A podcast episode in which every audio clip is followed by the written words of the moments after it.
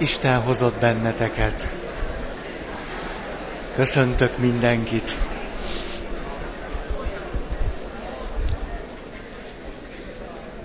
Milyen jó társaságba kerültem ma este. Ez annyira jó. Máskor is. Ti csak nyugodtan rendeződjetek el, én megdumálok. Múltkor ott hagytuk abba, hogy le lehetett írni egy olyan személyiség jegyekkel rendelkező személyiség típust, amely inkább jellemző azokra, akik kimutatható módon veszélyeztetettebbek a daganatos megbetegedéssel kapcsolatban. Erről beszéltünk, ez a C-típusú személyiségmodell, ezzel fejeztük be. És most pedig, hogy nézzük meg ugyan ennek a másik oldalát, létezik-e valóban tudományos alapossággal leírható módon egy olyan jellemzőkkel bíró személyiség, amely pedig éppen, hogy így lehetne mondani, egészséges személyiség. Így fordíthatnánk strapabíró. Strapabíró személyiség. Na, két alap megjegyzést tennénk az elejére. Az egyik, hogy kimutatható az, hogy a stressz önmagában nem betegít meg, hanem a stresszre adott válaszon múlik minden. Adott esetben egy némi kis stressz az jót is tesz, mert föllelkesíti az embert, hogy orvoshoz menjen. Ez komoly lépés a gyógyulás felé vezető úton. A másik pedig, hogy a világlátásunk és az ahhoz kapcsolódó cselekvésre való készségünk és képességünk nagyon összefügg az egészséggel. És akkor nézzük meg a szívós személyiséget. Szívós Pista. Na, három kulcsszavunk lesz. Elkötelezettség, kontrolláltság és kihívás. Ez a három nagy kör. Mondom először az elkötelezettséget. Szerintem talán ez az egyik legizgalmasabb. Mit jelent az elkötelezettség? Hit abban, hogy amit teszek, az jó lesz nekem. Hogy értelmes életet tudok élni. Hogy ahogyan most viszem az életem, az valahova vezet, annak van egy célja, és emiatt van értelme. Annak az a képessége, hogy képes vagyok teljes emberként élni és cselekedni. Alkalmas vagyok az önfeledtségre. Az ilyen ember, aki elkötelezett, az elköteleződése révén ki tud tűzni célokat. Az nem elkötelezett ember nehezen tud főleg hosszú távú célokat kitűzni, főleg kitartónak lenni hosszú távú célok irányába. Egy nem elkötelezett ember nem nagyon tud lenni. Az ilyen ember pedig, mert van benne elköteleződés, vannak céljai, ezeket hosszú távon képes valósítani, ebből adódóan képes megkülönböztetni a fontosat a nem fontostól. Hogy mi vezet el a célomig, és mi az, ami nem. És mi az, ami ebből a szempontból fontos, és mi az, ami nem. Tehát nem állok le minden sarki igazságtalanságnál, hogy az ombudsman fölhívjam. Mert egyszerűen nem érdemes. Na, Hallottátok, hogy a dél-kelet-ázsiai természeti katasztrófa kapcsán van egy legalábbis tapasztalható különbség az ottani keresztények és buddhisták reakciói között. Úgy tűnik, hogyha erről hallottatok, vagy olvastatok, hogy a buddhisták sokkal rezignáltabban fogadták ezeket a történéseket. Mert hát egyszerűen ez rendeltetett. Egyfajta karmának a betöltése ez. Hát ez van. És Szerbusz Márti, hoztál inni valót? Nem. De, nem kólázik a Márti. Akkor csak bonst ki, hagy sziszegjen.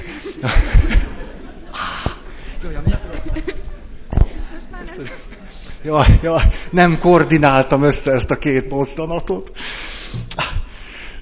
Szóval az derült ki, hogy a cselekvésre, vagy hogy ebben a nagyon-nagyon nehéz helyzetben az önmagamért való tevésre, úgy tűnt legalábbis, egy-két beszámolót hallottam ezzel kapcsolatban, keresztény emberek gyorsabban kaphatók voltak.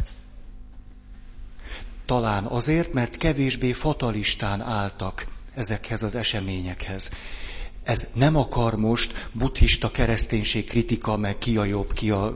Ez nem ezért mondtam. Na most akkor nézzük meg az elkötelezettség és a személyiség összefüggését. Abból kellene kiindulnunk, hogy egy olyan világban élünk, amely hat a személyiségünkre, hogy minden viszonylagos, minden relatív.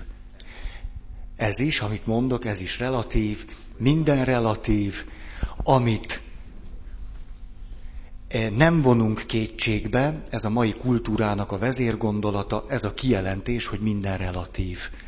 Ez önmagában is egy izgalmas ellentmondást rejt, hogy aki megkérdőjelezi ma, hogy minden relatív, az nem illeszkedik be ebbe a kultúrába, és az veszélyes. Tehát egy picit önmagát megerősítő világról is van szó, de minden relatív. Ráadásul most már elvesztettük azokat a tájékozódási pontokat, mondjuk egy lehetséges koordinátorrendszerről nem is beszélve, amely alapján meghatározhatnánk azt, hogy a relatív dolgok között minek mi a helye, minek mi a fontossága, vagy a sorrendje. Régi szóval hierarchiája. De ezt már nem szeretjük. Sőt, nyugodtan mondhatjuk azt is, hogy már olyan pontunk sincs, legalábbis ez van a közgondolkozásunkban, vagy a szemléletmódunkban, amelyből kiindulva az egymás mellett élő normarendszerek, vagy értékrendszerek között valamiféle összefüggést, vagy értékrendet tudnánk teremteni. Nem találunk ilyen pontot. Ez a vallásokra is érvényes, mert mióta egymással klassz párbeszédet folytatunk, a kereszténység kiesett abból az illúziójából, hogy oda lépjen egy hindu elé, vagy egy muzulmán ember elé, és azt mondja, hogy én a kinyilatkoztatásból vezetem le a normarendszerem. Mert a buddhista meghajtja a fejét, vagy a muzulmán, és azt mondja, én is. A muzulmán főleg. Én is. És ebben a pillanatban hol van az a pont, ahonnan ezt innen, oda, onnan, ide tudnánk értelmezni, vagy értékelni. Nem találunk ilyen pontot, legalábbis kívül nem találunk ilyen pontot.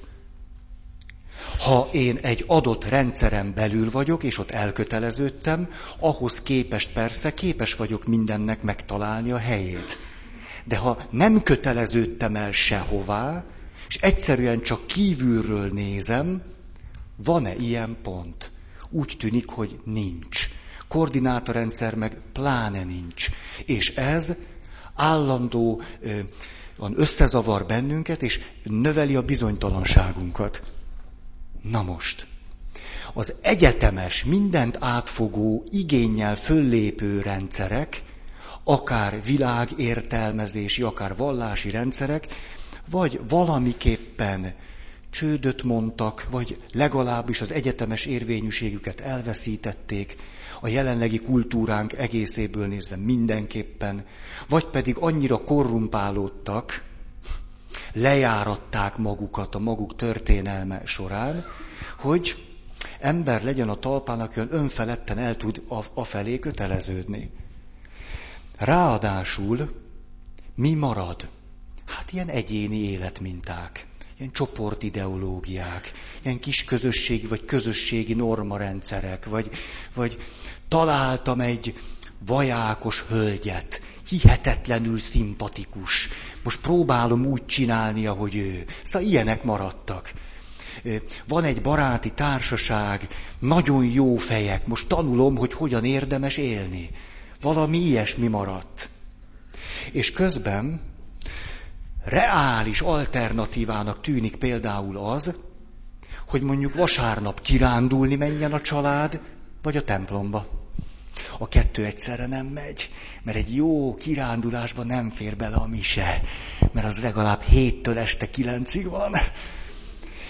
És ha valaki nincs eléggé elköteleződve egy vallási rendszeren belül számára, tökéletesen egyenrangú választásnak tűnik az ő személye, a család érdekei, vagy akármi felől nézve, hogy most kiránduljunk, vagy templomba menjünk.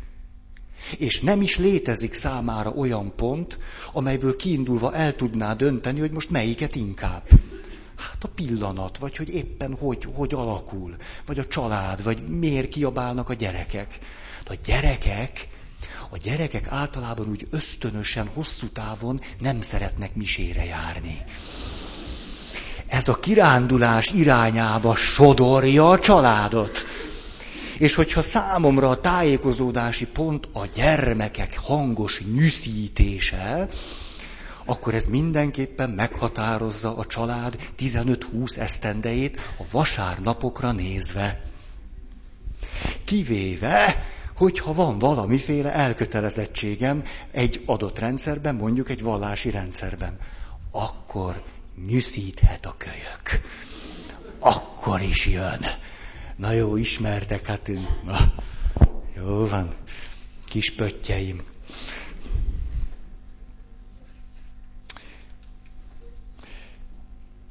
Na most,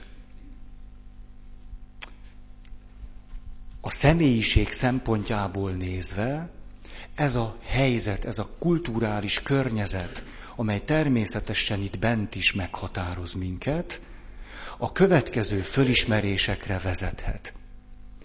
Nem alakul ki felnőtt embereknél sem egységes önazonosságtudat. És erről szeretnék egy picit beszélni, mert ez a hit, a remény, de egy boldog élet szempontjából is kifejezetten jelentős, az egészségről nem is beszélve. Mert hogyan alakul ki, most csak a lényegi részét kiemelve, az önazonosságunk. Úgy, hogy mondjuk serdülőkorban még mindig ragaszkodunk a példaképeinkhez. Kötődünk a szüleinkhez, a minket meghatározó családhoz, osztályközösséghez, haverokhoz, nem tudom én mi. Ez így nagyon jó, ezt úgy nevezik, hogy átvett identitás. Átvettük a szüleinktől. A külső dolgok határoznak meg minket, de ezekkel mi teljességgel azonosultunk. Ezért otthon vagyunk itt bent is. Nem szerepeket játszunk, jól érezzük magunkat itt, de amit magunknak hívunk, az valójában egy átvett valami. A nekünk fontos emberek részéről. Erről beszéltünk azt hiszem három évvel ezelőtt, tehát ezt nem nagyon akarom ragozni. A... Hát igen, mert mindenki megjegyezte, tudja, és kész. Ugye? Hát holnap lesz a vizsga, miért? Oké. Okay.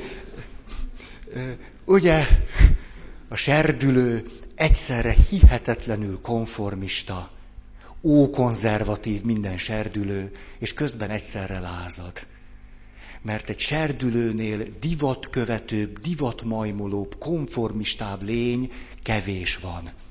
A gyerekben még van valamennyi önállóság, de a serdülőben már nem sok. Szegény csak nyüglődik, lázad. Ezért végletek között ide-oda esik. Közben pedig azt se tudja, hogy ő ki. És akkor jön a második szakasz, mert azért ebből előbb-utóbb kinövünk, hogy ilyen példaképezünk, meg rajongunk, és akkor mi történik? Hogy a személyiségünk külön álló kis mozaikokból, darabokból kezd állni.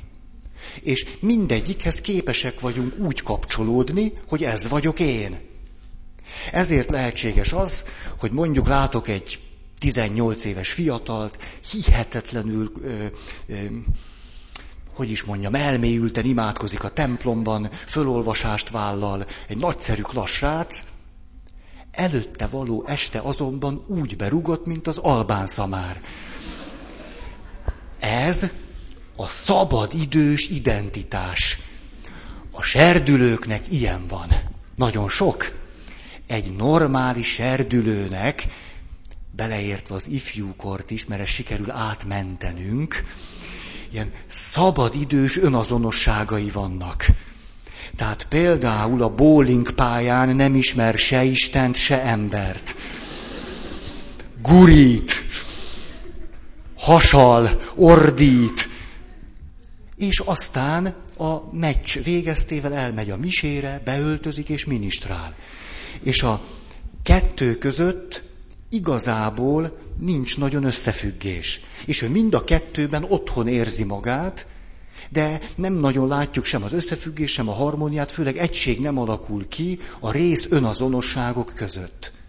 Ugye a serdülőkön látjuk, de hát az ifjúkorba is ez bele tud csúszni, ő néha tud felnőtt lenni. Ki is kéri magának, hogy őt gyereknek nézzék. Ezt minden szülő ismeri. Szegény szülők. Na. De néha meg gyerek. Néha bohóc. Nekem például volt két önazonosságom serdülő koromban. Az egyik élsportoló.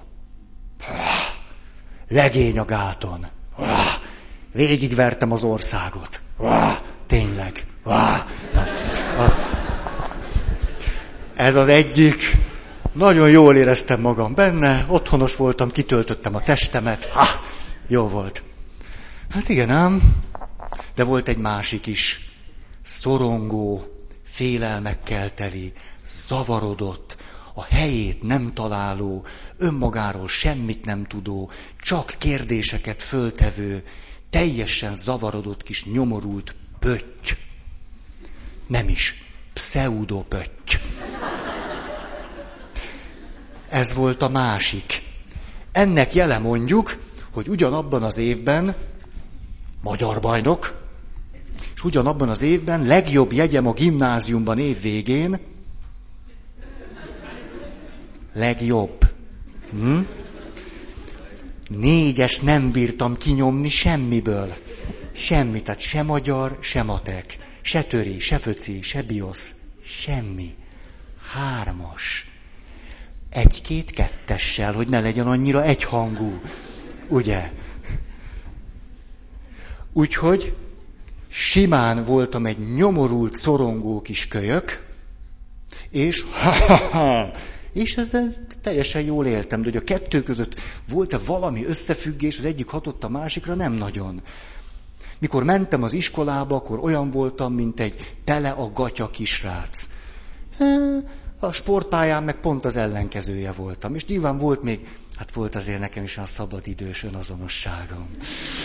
De ezt most hagyjuk. Nem ezért vagytok itt.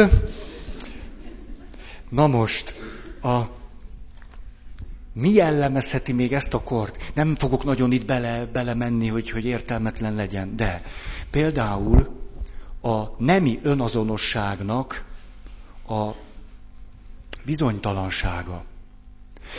Lehet, hogy ti is átéltetek ilyet, én pont ilyet nem de hallottam nagyon sokaktól, általában igen szégyelni szokták, ezért ez nem derül ki, hogy 15, 16, 17, 18 évesen, főleg ha a kultúra is rátesz egy lapáttal, fölmerül egy kételj, hogy most én homokos vagyok-e vagy nem. Most én, én a fiúkhoz vonzódom igazán, vagy a lányokhoz, nem tudom, van azért egy-két jó, jó, jó pasi is,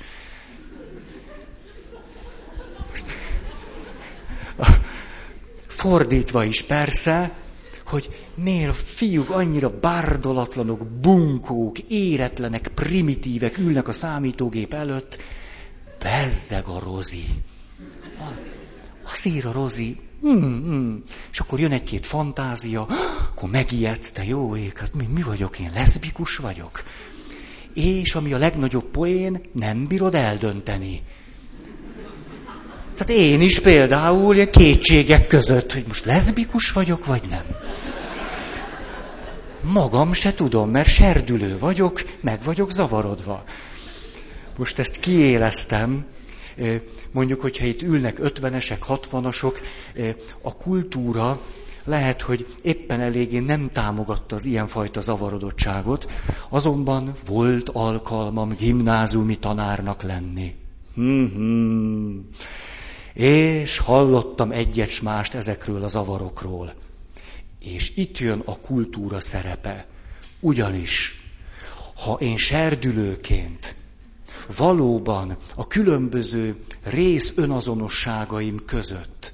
Fölismerek egy olyat is, hogy jé, hát van, azért tetszik nekem ez is, az is, ezt se tartom teljesen elképzelhetetlennek, akkor, ha a kultúra rátesz egy lapáttal, és azt mondja, hogy de hát ez is egy nagyon természetes, normális alternatíva, nyugodtan menj bele, próbáld ki, tik-tik-tik-tik akkor egy olyan valakit, akinek egyébként a személyiség fejlődése zavartalan lenne, úgy meg lehet kavarni, mint a sic.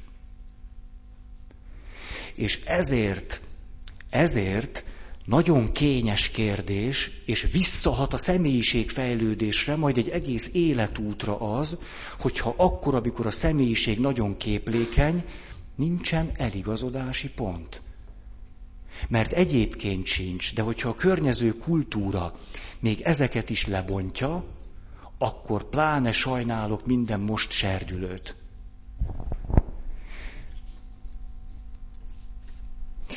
Egy másik, hogy ezt mennyire nem veszi komolyan a kultúránk, mert itt nem moralizálásról van szó, erkölcs csősségről, toleranciáról, másságról, ennél sokkal komolyabb dolgokról van szó. Nem pusztán emberi jogokról, hanem a személyiségről, minnyájunkról, meg a gyerekeink személyiségéről. És itt most megint nem mondtam azt, hogy ne élhetne egy tiszteletre méltó életet valaki, aki homoszexuális vagy leszbikus, mert élhet. Azt még üdvözülhet is. Na, elég ennyi?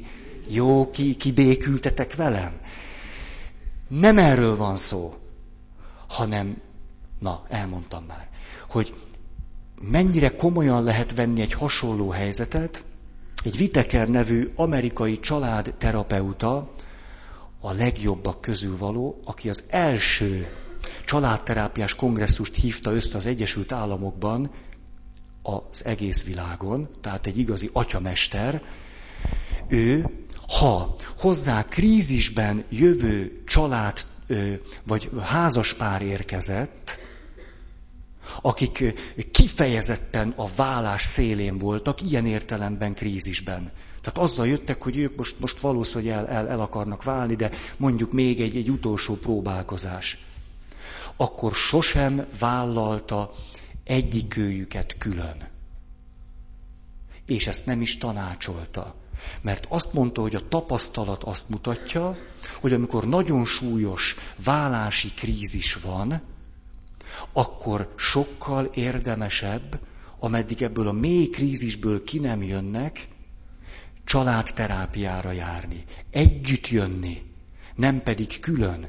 És ő annyira komolyan vette, hogy az a közeg önmagában, hogy én egyedül találkozom veled, miközben te nem pusztán csak egy életválságban vagy, te vállási krízisben vagy. Pusztán ez a keret már is abba az irányba hat, hogy inkább válj el, és ne találj vissza házastársadhoz. Ezt ő nem katolikus papként gondolta így, hanem családterapeutaként a tapasztalatból kiindulva. Itt most próbáltam mutatni nektek két egymással ellentétes pólust, a mai kultúrát, ami egyáltalán nem törődik dolgokkal. És valakit, aki olyan dolgot is patika mérlegre tesz, amiről azt mondjuk, hogy jaj, hát, hát ez már aztán igazán nem olyan fontos, csak segítsen neki valaki.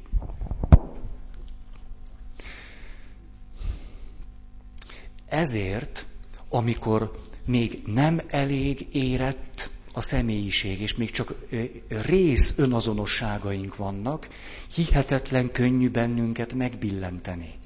Ilyen, olyan irányba.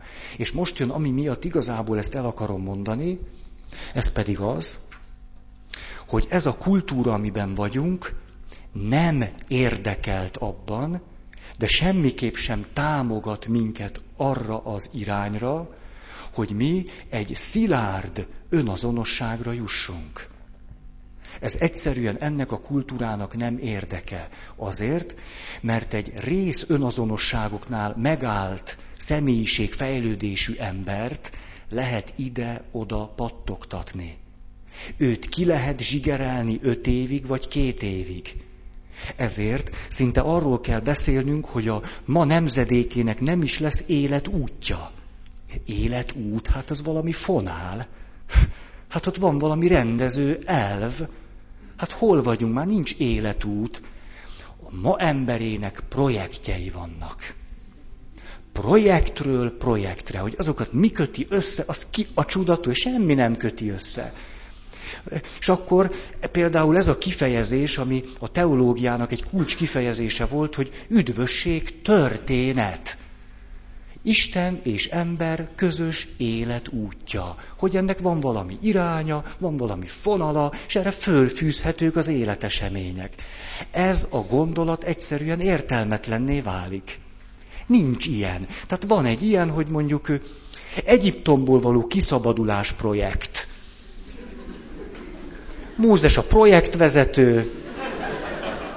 Igen. Kitalálták a rendszert, hogy kell csinálni, végbevitték a projektet, és kész. És aztán utána választott nép, kavart, jól élt, minden, és, és akkor jött Józsué, ez egy újabb projekt. És akkor ezt így látjuk, üdvösség, történet. Hát a történet, hát ez, ez a szó sincs már. Nagyon kritikus vagyok, vagy elszálltam. De hát azért ebbe az irányba megyünk, ugye? Ha. Hát én csak tudom, hogy milyen irányba megy a világ, nem? Hát, hát. Na, ha a ma világának nem áll érdekében, akkor megerősít bennünket abban, hogy éljük csak meg külön-külön mindenféle rendezettség, harmónia, egységre jutás nélkül ezeket a részszemélyiségeinket. Tehát mondjuk, szervezünk a multinacionális cégnél egy nagy bulit, hozzuk a csajokat, és ami belefér. Ha? És te ott ebben az önazonosságodban jól el vagy. És ezt úgy nevezik, hogy csoportépítés. Ha-ha, nagyon szép. A, hát abban a projektben úgy van. És akkor hazamész a kedves feleségedhez, vagy főleg férjedhez, na ez már még szebb, és akkor ott egy más rendszerben próbálsz tájékozódni, és akkor ott is, tudom én, csoportot építesz. Vagy nem tudom én, mit csinálsz. Ha részekben marad az önazonosságunk, akkor az életünk egyszerűen valójában nem tud elkötelezett élet lenni. Akkor állandóan a világ felől mindig valamire megszólíthatók vagyunk, meggyőzhetők, befolyásolhatók, manipulálhatók és a többi. És ezek alapján fogunk pattogni. Az életünk abból fog állni, hogy mindig a legjobb lehetőséget az adott pillanatban kiragadni. Ha-ha, és akkor így vagyunk boldogtalanok. Ha-ha, de nem áruljuk el. Ha-ha, ha-ha. Ez nem annyira jó nekünk. Mi az, ami segíthet ahhoz, mert amikor ezek a rész önazonosságok mennek párhuzamosan, egymástól függetlenül, ilyen rendszertelenül, rendezetlenül, hát az életünk kezd szétesni. Hát e, e, erről tudjuk, akkor jön a vállás, akkor munkahelyi krízis, akkor ide rohantam, oda mentem, azt se tudom, hol vagyok. Hm. Mi segíthet? És itt megint csak a kultúrának, a cselekvésnek és a személyiségnek a kölcsönhatása, a hit szempontjából nézve is, és itt jön az elkötelezettség, mint nem csak kulcsfogalom, hanem valami, aminek mentén a rész önazonosságok elnyerik a helyüket.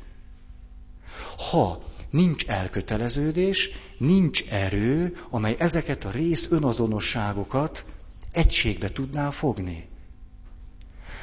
A ma fiataljai azonban nem nagyon szeretnek elköteleződni. Ezért hosszan-hosszan kitartják a személyiségük fejlődésének azt a periódusát, egyesek életük végéig, mert nem köteleződnek el, hanem projektekben vesznek részt. Én hallottam már ilyet kedves jegyesektől, de nem, nem ilyen botránkozás szempontjából mondom, hogy ez a házasság projekt. Hogy jöttünk, hogy akkor most moderáljunk egy házasságprojektet itt Iziben. És hogy jó esetben azt mondjuk, hogy ez a projekt, ez mondjuk holtomiglan akármeddig tart, hát főleg a te holtodig, és akkor aztán, ha, na, van még egy esély. Szóval itt az elköteleződés segíthetne a személyiségfejlődésünknek. És ha van elköteleződés, az segít bennünket egy olyan személyiséghez, amely egy stressz helyzetben, egy nehéz pillanatban, egy betegségben, tik-tik-tik-tik, miután egység van benne, tudja mihez tartani magát, képes a nehéz helyzetben is célkitűzni, kitartani, reménykedni, hinni és cselekedni. Tehát az elköteleződésnek úgy önmagában véve, nem pusztán egy vallás felé, vagy Isten felé, döntő szerepe van a személyiség alakulásában. Majd pedig ez kihat a hitre.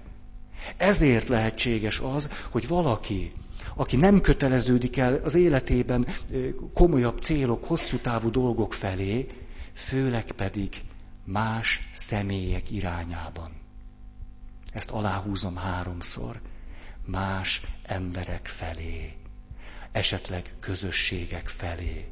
Ha nincs elköteleződés, akkor nincs erős hit. Ez így működik. És akkor ücsöröghetünk otthon, krokodil könnyeket sírhatunk, hogy miért nem tudok hinni. Most legalább mondtam valamit. A, egy kedves asszony jutott eszembe. Elmondom az ő semmit sem érek, senki sem vagyok, nincs nekem önértékelésem, semmi sem ársz poétikáját. Azt mondja nekem egyszer, nevetve szerencsére, mert már túl van a mélypontján, hogy tudod, Feri, azért az úgy voltám, hogy mikor én láttam, hogy a testvérem sír, ő is lány, meg a testvére is, akkor én úgy irigyeltem. És akkor azt gondoltam, hogy na, na, itt valami érdekes érzésről van szó, de nem. Azért irigyeltem, mert az én testvéremnek, az én húgomnak olyan gyönyörű, nagy könnyei voltak, mikor sírt. Nekem meg csak ilyen pici maszat jött a szememből. Én még bőgni se tudtam. Na nem csoda, hogy a szüleim nem nagyon szerettek. Hogy ezt miért mondtam, nem, de valami köze biztos volt.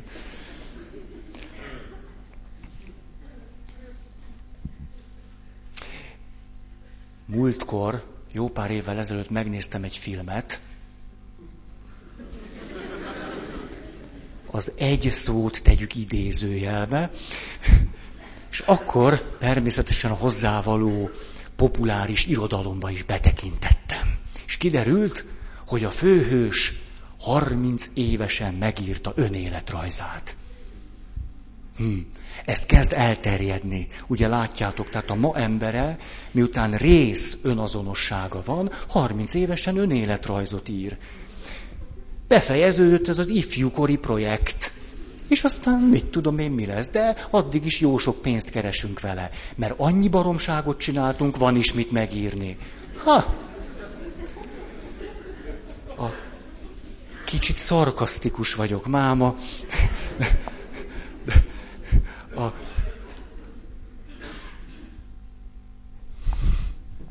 Most ezt magamba tartom.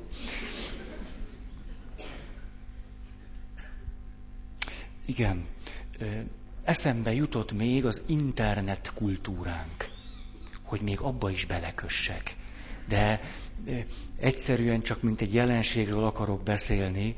Nyilván ti is olvastatok ezekről már tanul, erről tanulmányokat, hogy az internet használat kihat a személyiségre. Hmm-hmm.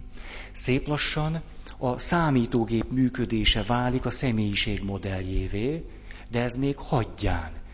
De ha én internet fölhasználó vagyok, akkor, főleg ha ez gyerekkorban kezdődik, akkor arra fogok szocializálódni, hogy az interneten különféle önazonosságokkal jelentkezhetek be akármifélével, akárhányszor, akármennyi ideig, sötöbö, sötöbö. Ezért, hogyha a gyermekeink olyan önfeledten elvarázsolódnak, akkor teszek itt föl egy kérdést, ez mennyire fogja őket segíteni, majd egy egységes személyiség kialakulásában. Ez egy nagyon nagy kérdés. Természetesen a válaszokra lehetnek hipotéziseink, de azért valamiféle irányt látunk.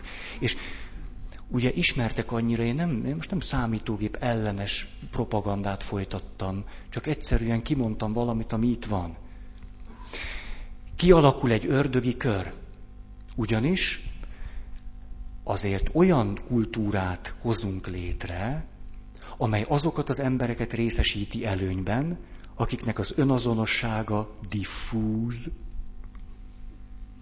A rész önazonosságú emberek pörögnek, mint a búgócsiga, nagy teljesítményre képesek, gyerek, család sehol, ők jól keresnek, ők kerülnek a társadalomba fölülre, majd tovább pörgetik ugyanezt a rendszert, és az újonnan belépők, akiket úgy hívunk, hogy gyerekek, eszik, nem eszik, szeretik, nem szeretik, valami ilyesmit kapnak. Hm-hm. Ma talán ezt már kiszabad mondani, mindenképpen abba az irányba hatunk, hogy olyan felnőtt emberek között, de legalábbis olyan a kultúrát nagyon meghatározó fiatal emberek között élünk, adott esetben mi magunk is olyanok vagyunk, hogy nincs is szilárd önazonosságunk. Nincs. Nincs is elkötelezettségünk, ezért aztán manipulálunk, és manipulálhatók vagyunk. De ez most nem ilyen George Orwell 2005 akar lenni, úgyhogy ezt most be is fejezem. Eszembe jutott egy másik film. Ebben a filmben ez egy krimi volt, a valami nagy vonatrablás-szerű történet, játszották a moziban, a multiplexekben is. És volt egy főhős, akinek megvolt az álma, hogy milyen házat akar, milyen autót akar, milyen berendezést akar, mit tudom én, hol akar élni. Ha valakinek eszébe jut, hogy milyennek a filmnek a címe, mondja meg, mert nekem nem jutott eszembe. És akkor van egy másik tag, aki hallatlanul ügyes, és az utolsó pillanatban ellopja ennek a bandának az éppen megszerzett zsákmányát. A film második része arról szól, hogyan találják meg ezt az áruló bandatagot, és kiderül, hogy ez az űrge pontosan ugyanazokat a célokat valósította meg, amelyek a másik embernek voltak a céljai. Ő vette meg azt a házat, ő költözött oda, ő vette meg ezt az autót, és ő rendezte be úgy, ahogy mindig is hallotta a társától, hogy ő mit akar csinálni majd a pénzzel. Na, erről a jelenségről beszélek, amit az amerikai, amerikai filmek a maguk módján nagyon jól tudnak tálalni. Mi a címe? Olasz meló? Na, az. De jó, köszönöm. Szóval láttad. Na jó. A, ugye a harmadik fázis az a kihordási idő. Ez az, amiben egy picit belekaptam. 25 év, 28, 30, 32, kinek mennyi, átéljük ezt, a, ezt az összevisszaságot, a rész önazonosságokat, de nincs kedvünk elköteleződni. Igazából komolyan semmilyen irányba. Nem nagyon van kedvünk, nem nagyon akarunk, jó, jó nekünk az a kultúra, amit itt találunk. Azonban ez a személyiségfejlődés és a hit kialakulása vagy megerősödése ellenében hat. Ha nem mentünk teljesen tönkre ebben a folyamatban, vagy vannak jó mintáink, vagy valami, akkor olyan 30 év körül a biológiai evolúció stratégia megtermi minimális gyümölcsét. És akkor a hölgyek, miután már a legjobb időn túl vannak, hogy gyermeket hozzanak a világra, mégiscsak, mégiscsak vállalják. Azt ugye tudjátok, hogy 23, 24, 25, 26 ez az ideális kor. Jelenleg egy olyan kultúrában vagyunk, amely kifejezetten azt nyomatja, hogy ne ebbe az időbe történjen meg a gyerekszülés. Hm. Ez pedig az emberiség elkorcsosulása felé hat. Hát ezt, na, evidens, ugye? Én nem tudom, hogy milyenek leszünk három-négyszáz év múlva, de egy ilyen eléggé nemtelen, furcsa képződménynek képzelem magunkat. Na, milyen jó, hogy most élünk, nem? Annyira, szóval megvan mindenünk, ami kell. Na. A vallásosságra nézve, a hitéletre nézve, ha csak esetleg gyerekkorból nem vittünk át még egyfajta elkötelezettséget, és ez esetleg nem fejlődött a mi személyiség fejlődésünkkel együtt, akkor a hitélet és a vallásgyakorlat pillanatszerű, alkalomszerű, élményszerű. Pontosan ugyanúgy, ahogy az a rész identitásoknak felel meg. Vagyis karácsonykor áhítat, Hanuka, karácsonyfa, Betlehem, kereszt, éjféli mise, beigli. És akkor 26-a meg valami egészen máshogy talál bennünket. És 27, 28, és valami egészen más csinálunk. Mindaddig, amíg meg nem születik a kisgyerek. Ah, keresztelő. Hmm. És akkor átélünk egy ilyen rész önazonosságot. És ma a családoknak, vagy házaspároknak a 90%-a, akik egyébként nem kötelezték el magukat, de hogy kötelezték el. Amikor megszületik a kisbaba, átélik ezt a rész önazonosság élményt és tudatot, hogy de hát mi azt akarjuk, hogy keresztény legyen. És ő ezt valóban átéli, halálosan komolyan veszi, ha a pap valamit próbál itt árnyalni, akkor az ellene van, nem érti őt meg, nem empatikus, meg egyébként is, csodabogár kozmetikus, és a remélem ismeritek a bizottság együttest, az a kultúrának elidegeníthetetlen része, hallgassátok őket. Igen, sajnálom. A, és ő ezt valóban a személyiségének a részeként, mint egy serdülő, aki elmegy bulizni, és akkor ő semmi más, mint egy bulizó miniszoknyás lány, vagy egy csábító, jószagú férfi, hogy ő ezt ugyanígy akarja átélni. Tehát most akkor egy öltönyös, jó, kiúzom magam, videókamera, pif-puf, na. Addig a délelőttig, még ehhez a délelőtthöz két dolog kapcsolódik. A vasárnapi ebéd, majd a videószallag összevágása, természetesen a legprofi technikai eszközökkel, és ennek a barátok felé való megmutogatása. Majd pedig, amikor találkoznak velem az utcán, akkor azt mondják, jaj, atya, épp tegnap néztük a videót, láttuk magát is. Ez a számomra is örömhír. De tetszik tudni, én élek. Van három dimenziós változatom is. Igaz, azzal a templomban lehet találkozni. Néha-néha. De a rész azonosság tudatú ember számára kétdimenziós pap is bőven jó, az átmeneti időkben.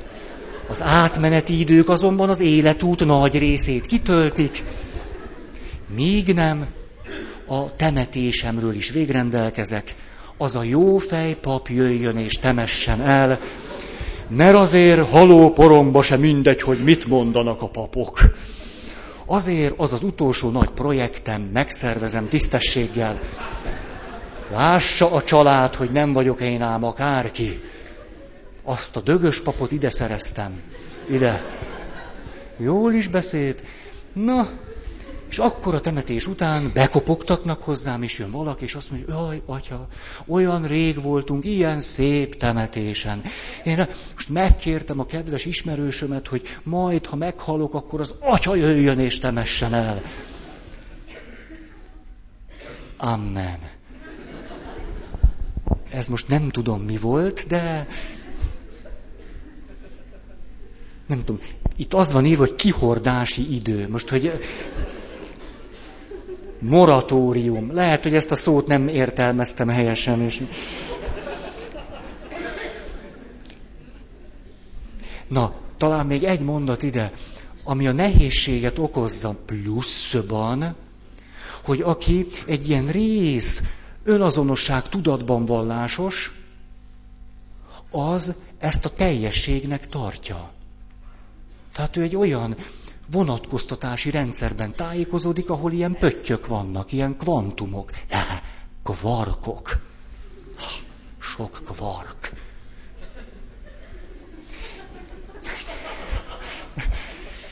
És ő úgy éli ezt meg, hogy ezekből az összehordott izékből van az élet.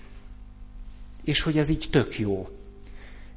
Mindaddig, amíg az első öngyilkossági gondolatok meg nem szakítják ezt az önfelett illúziót. Akkor kicsit elbizonytalanodik.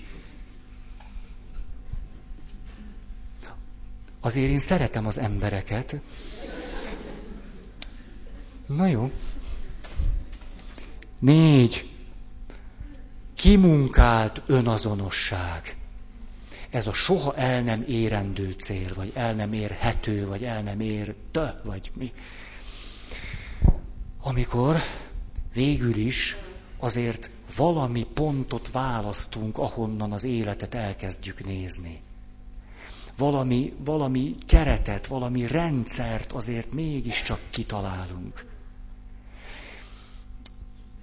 Persze, nagyon nehéz dolgunk van, mert közben ebben a világban élve párhuzamos rendszerekben élünk. Na de erről majd egy picit később. Fontos belátnunk, hogy azért mindig töredékes lesz az önazonosságunk.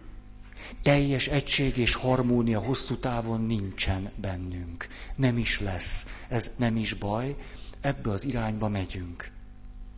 Ez a töredékesség azonban nagy ösztönző erő lehet. Ahogy egy betegség, nagy ösztönző erő lehet, hogy egy erősebb egyensúly alakuljon ki. Vagy egy mélyebb harmónia alakuljon ki. Ami nagyon nagy veszély, az a fundamentalizmus. Ugyanis amikor elbizonytalanodunk, azt se tudjuk, milyen pontból, rendszerből nézzük magunkat, mihez kapcsolódjunk, egyáltalán minek köteleződjünk el, mi felé. Akkor, főleg ha nagyon rosszul vagyunk, megkísért bennünket a fundamentalizmus. Ennek a vallási, mondjuk jellegzetességeit ismerjük a legjobban. Ez egyszerűen a személyiség fejlődésnek a zsákutcája lemondok arról, hogy egy valódi, személyes önazonosságom legyen, és visszalépek a fejlődésben egy óriási nagyot.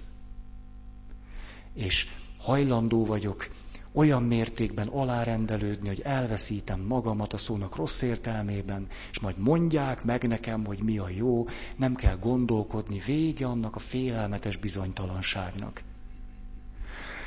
A fundamentalizmus reális fenyegetés és fenyegetettség, és valamiképpen éppen a rosszul értelmezett és megélt pluralizmusból fakad. Na most, egy történet. Fundamentalizmus létezik egyházon, történelmi egyházakon, valláson belül is, egy gyönyörű szép történetet hallottam vasárnap, egy református atyafi szólt nálunk vasárnap a katolikus templomban. És ő a következő történetet mesélte el, hogy néhány évvel azelőtt egy kisebb szlovákiai faluban volt református lelkész, és ő ott a konfirmálásra készülő gyerekeknek azt tanította, hogy ez egy olyan hallatlanul fontos pillanat, amikor valamiképpen kifejezzük azt, hogy szabadon, szabadon átadjuk magunkat Istennek, és van mit, van önazonosság, nem hogy nincs semmi, aztán azt adom, de hogy is van mit. Ezt adom át, hogy ez abban a gesztusban jól ki tudna fejeződni, hogy letérdelünk. Hm. De hát református templomban vagyunk. És miután készültek a konfirmálásra, kiderült, hogy mire készül a református lelkész. Ezért az esperese, a püspöke és még egyebek szóban, írásban, levélben, hivatalosan, nem hivatalosan kérdőre vonták, tetemre hívták, még mielőtt ez megtörténne, hogy mit képzel. Micsoda katolikus elhajlás ez. A gyerekek letérdelnek Isten előtt. Hát ezt már nem. Ez egy történelmi egyházon belüli lappangó, látens fundamentalizmus. A katolikus egyházon belül is van ám mit söpörgetni.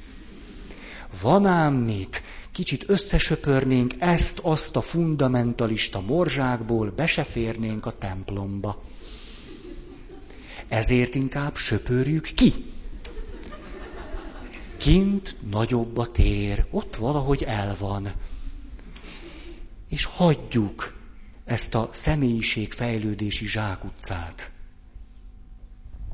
De ahhoz, hogy ezt fölismerjük, ahhoz azért mire van szükség? Szilárd önazonosságra. Hoppá! Ahhoz, hogy képes legyek szót érteni egy más vallásúval, egy reformátussal, egy nem hívővel, vagy az anyukámmal, ahhoz valamiféle önazonosságra van szükség, különben fenyegető vagy számomra.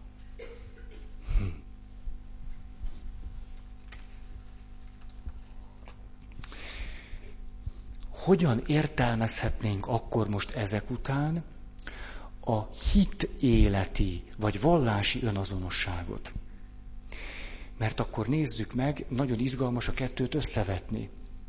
Ha valaki erőszakos, türelmetlen, fundamentalista, stb. stb., az ilyen ember nem a hitéről tesz tanúbizonyságot, épp ellenkezőleg a hitetlenségéről.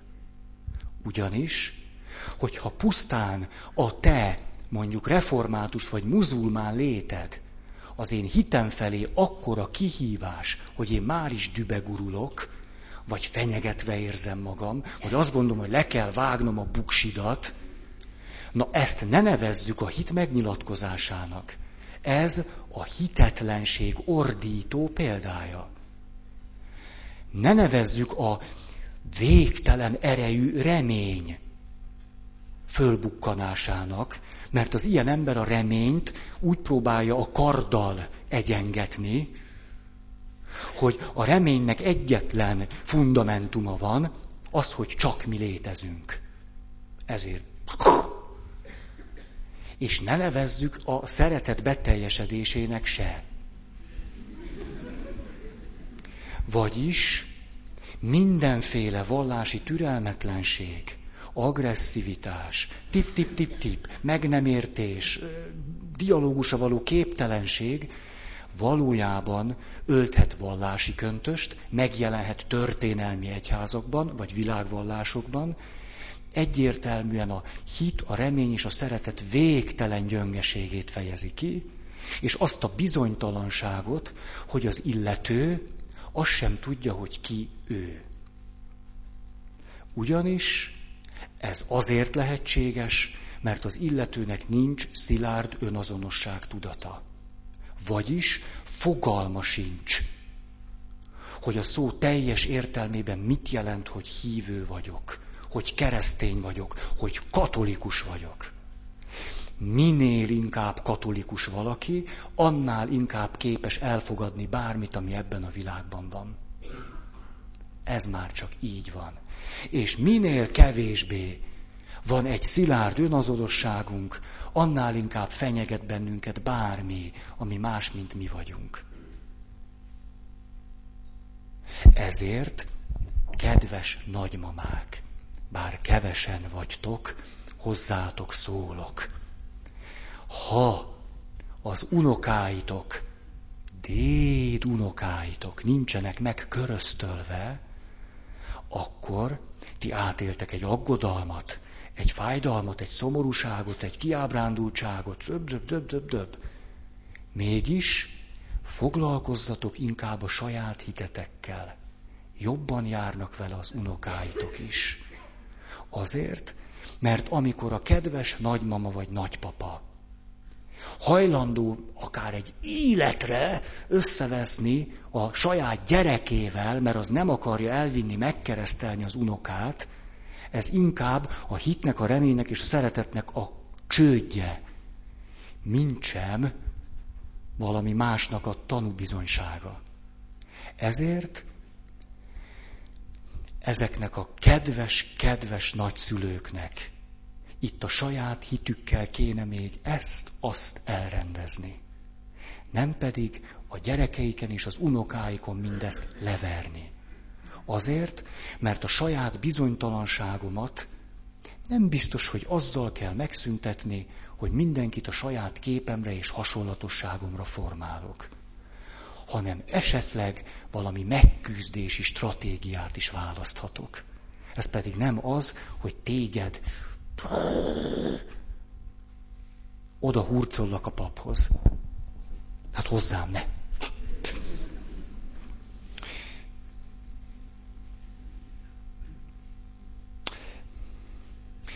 Mi, még egy dolgot kéne itt elmondani.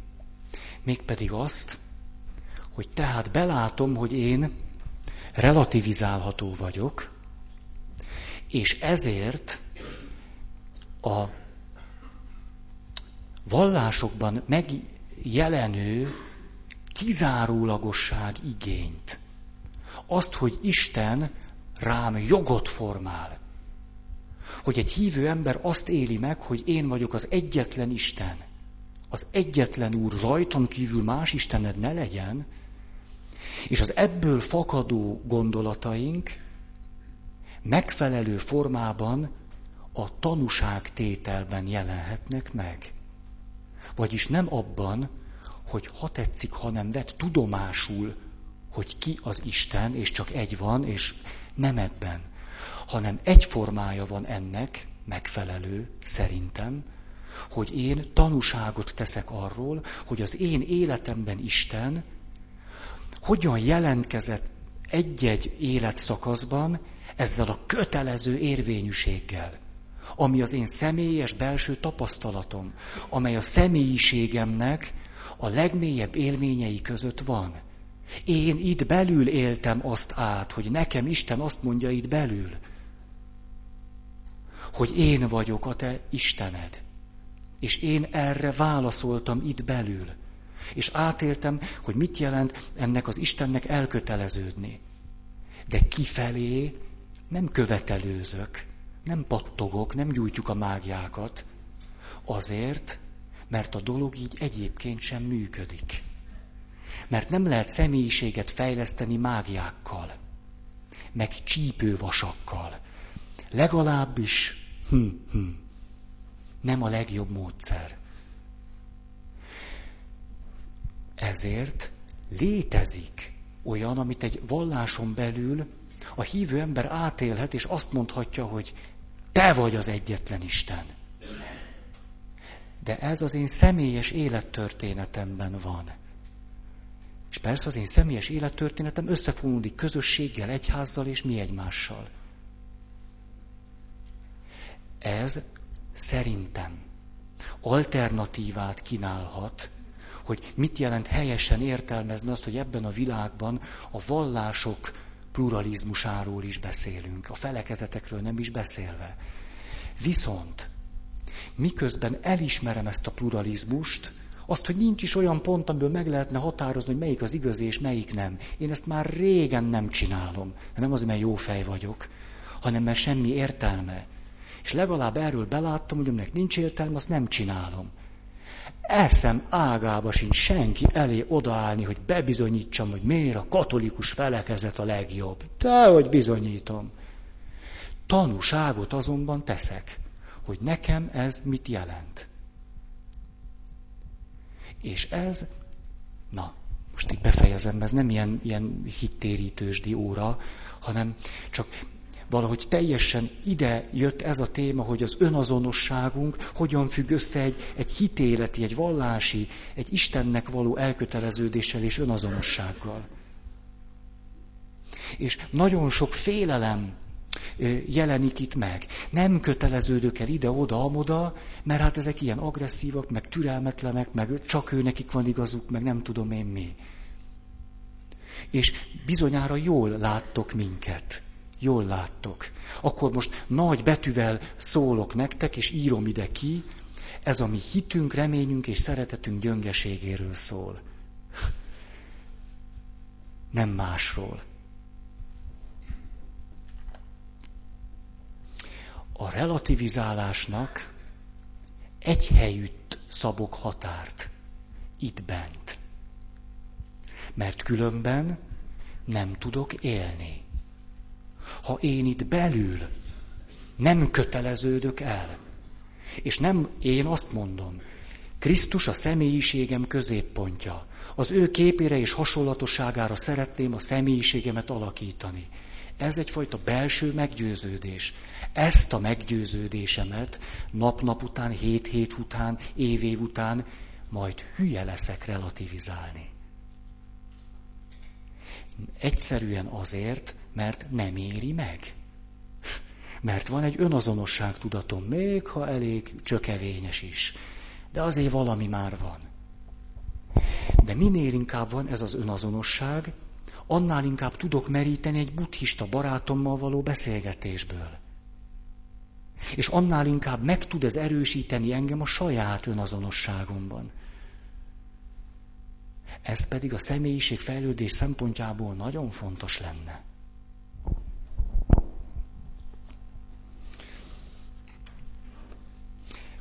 Megint egy református evangélikus történet. Ökumenikus imahét van, most ilyeneket mondok, most hadom a katolikusokat.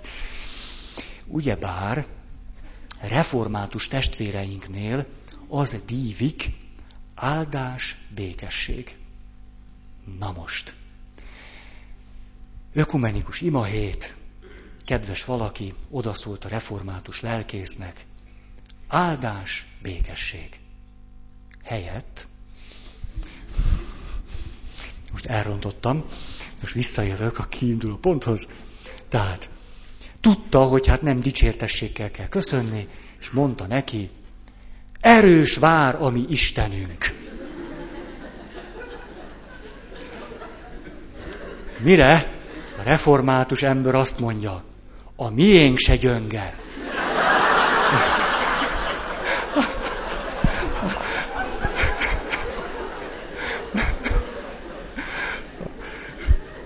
Na,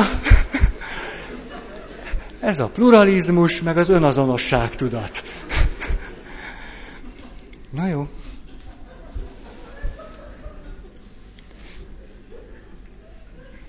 Ez volt, hú, és tudjátok, ez őrületes. Annyi jó sztorival készültem, és egyik se jutottam el.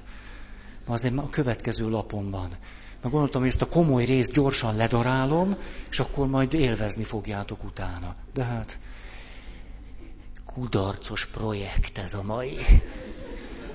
Akkor jöjjön a másik kulcsfogalom, amely a strapabíró személyiséget írja le.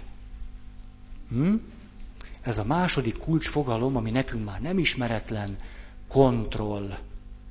Nem a kontrollcsoport, bár azt is érdemes hallgatni, nagyon jó. Bizottság, kontrollcsoport, Európa kiadó, az URH-t is, mert az URH-ból lett a kontrollcsoport és az Európa kiadó, ezeket mindenképpen. Na, nem létezik 80-as évek kultúrája ezek nélkül. Muszáj. Mit jelent a kontroll? Személyes felelősség és hatékonyság készsége és élménye.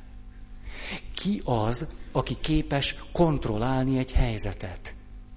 Akinek van valamennyi önazonossága, és ehhez tartozó felelősségtudata. Vagyis a felelősségtudat ebben az esetben azt jelenti, én felelek az életemért. Egy csomó minden most az én kezemben van, nem minden, de nagyon sok minden. Ezért képes vagyok felelősséget vállalni a saját életemért, vagyis cselekedni. Olyan módon, hogy az nekem és másoknak is jó legyen. Ráadásul a kontrollhoz az is hozzátartozik, hogy képes vagyok megkülönböztetni azt, hogy ebben a helyzetben, amelyben vagyok, milyen helyzetben is vagyok, mi maga a helyzet, milyen célt kéne kitűzni, és mi segít a cél eléréséhez, és mi az, ami akadályoz. Ezt nevezhetjük egyfajta felelősségvállalásra való képességnek. Na, az önazonosságnak a kontroll élménye, az önkontroll élménye, vagy a környezet reális érzékelésének a tapasztalata hozzátartozik.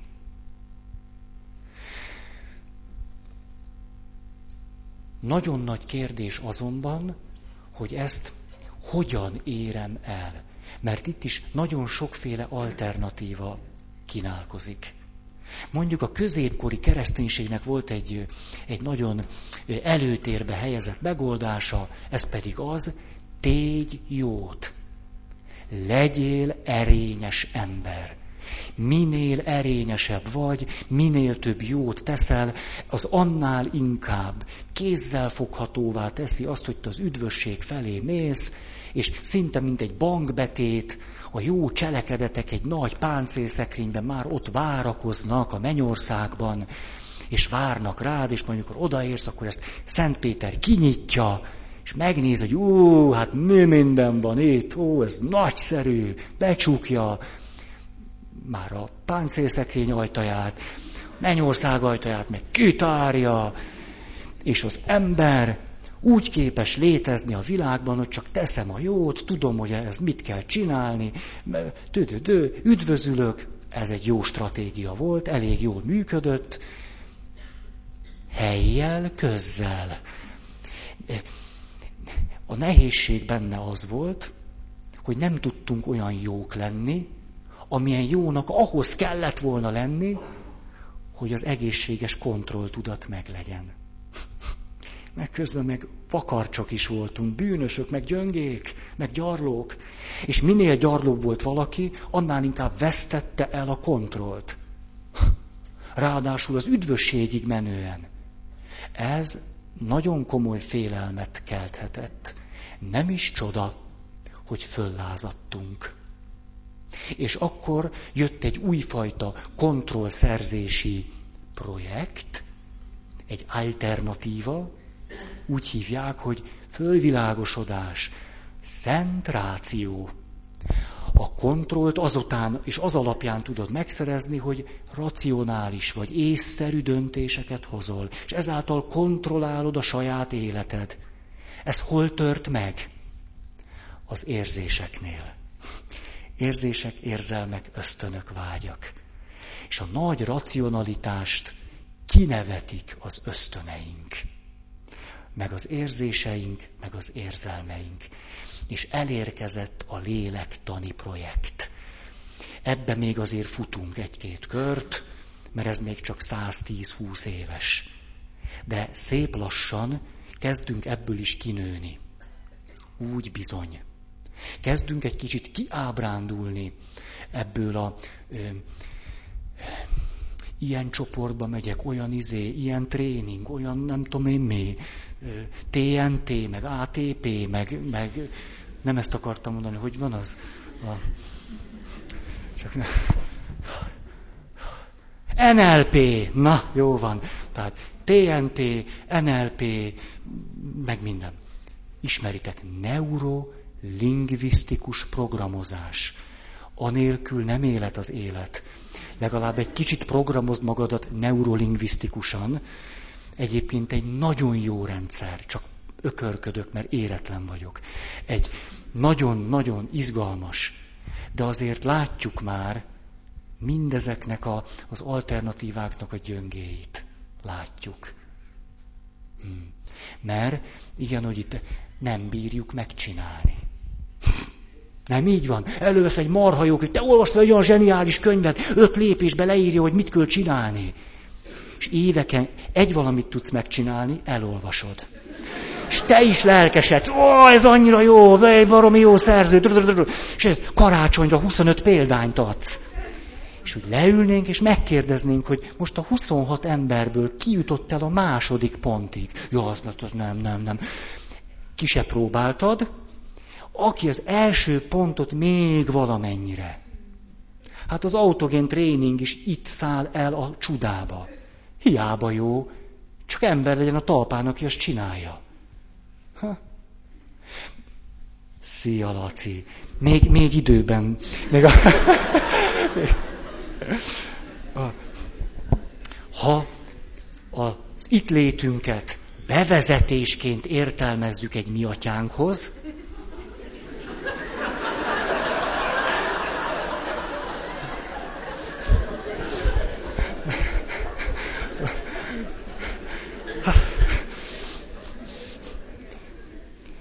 akkor beszüntetem magam. In medias rész. Rész. A, akkor nem tudom, hogy szabad-e, nem, nem sértő-e nektek, ha azt mondom, hogy Isten áldjon meg benneteket. Jövő kedden akkor találkozunk. Most, most nyomattam a komolyat, és a következő alkalommal egy kicsit lazábbak leszünk. De lesznek azért kereteink. Komoly dolgok lesznek. Na, szeretne valaki hirdetni?